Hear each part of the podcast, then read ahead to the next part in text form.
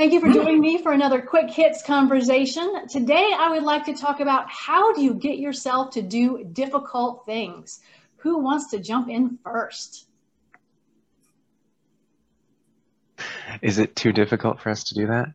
Apparently. Um, the the immediate thought I had when you sent that question over was I just pile on the stress and the external pressure. And then I went, but that's not true for all the cases because that's true when it's something that I don't really want to do, mm. which makes it feel difficult or hard. Mm. And it's like, oh, wait, no, most of the things that I do that are super challenging are things that I dive into because I want to. Mm. And so I had to reframe the whole question after a second. Yeah, that's where I was left after a moment. Okay. Mm. That was a little bit like that too.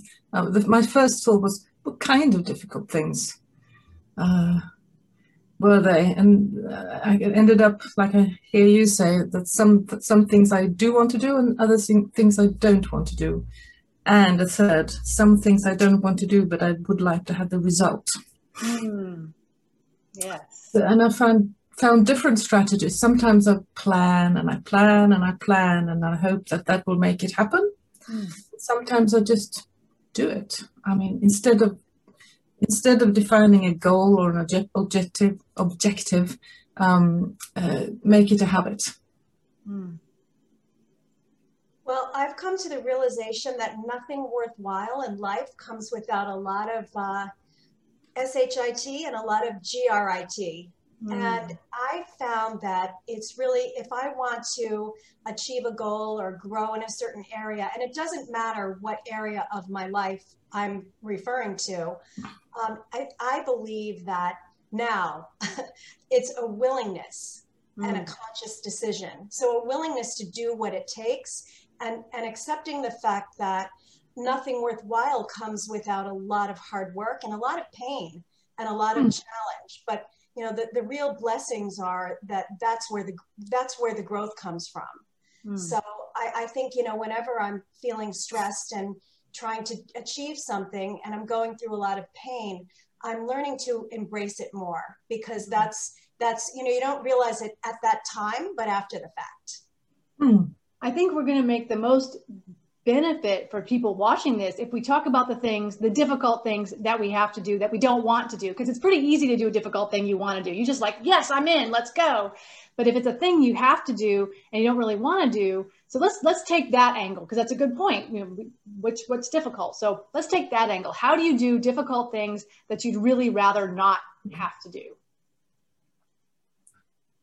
well, well uh, even for things I don't want to do, like I do would like to lose some weight, mm. but I don't want to eat less. so I try to make it a habit, mm. uh, both the exercise and the way I eat. Okay. Uh, when it is talking with a customer that is not so happy, displeased in some way, I think what I do is to think, who, whom would I like to be? Mm in this situation and not to think too much about do I like it or not, but what would what would I like to say about myself afterwards? Okay. Mm-hmm. I think for me, the thing that I like to do when I'm facing something difficult is break it down. Because if I look at the hmm. whole big picture, it's overwhelming, and then I procrastinate, and I find myself doing things like vacuuming my house which if I'm vacuuming my house, I can tell you I'm procrastinating something. Definitely. I'm not doing something I should be doing. So I like to break it down and then write on my, because I'm a list maker, write on my list all the little tiny steps because then I can start seeing progress as I'm mm. working toward a difficult goal. That's one thing I like to do. I, I totally agree with that. I think it's, you know, one step at a time and also creating habits. Uh, and habits are created by consistency and repeated repeating the same things over and over. Mm-hmm. And so I think that you know nothing nothing is going to come overnight, and accepting that. But mm-hmm. yes, breaking it down, creating habits, and taking it one step at a time because the the results come with the consistency. Hmm. Yeah. I actually love leveraging the procrastination in a form of structured procrastination. If I have enough high priority items, I can avoid one of them and still get other important things done while I'm avoiding that one. Now, Wayne, I know you're someone who loads your plate. You load your plate way too full, and so you're basically catching stuff as it's falling off the edge of your plate. That's your method of doing difficult yep.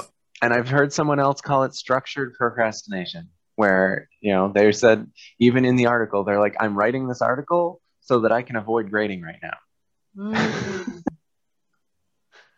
but the the more important things you have that you're clear on and that can be helped by like you're saying breaking it down into smaller tasks well if all the tasks are are part of that important goal great we can avoid one of them and still get stuff done that needs to get done mm-hmm mm-hmm mm.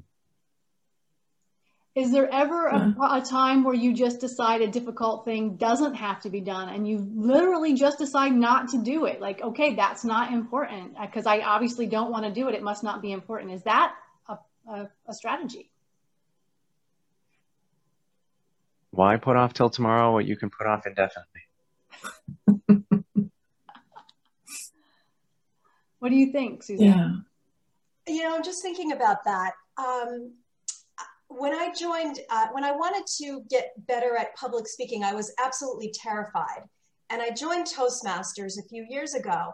And when I showed up, I mean, I just sat there for three months like frozen because I was terrified. Mm. I, you know, you put me in front of any individual at any level, I'm fine. But in front of a group, I wasn't so great. And so I kind of decided after I gave my icebreaker speech, I, I decided that I just wasn't cut out for it, that I wasn't good at it.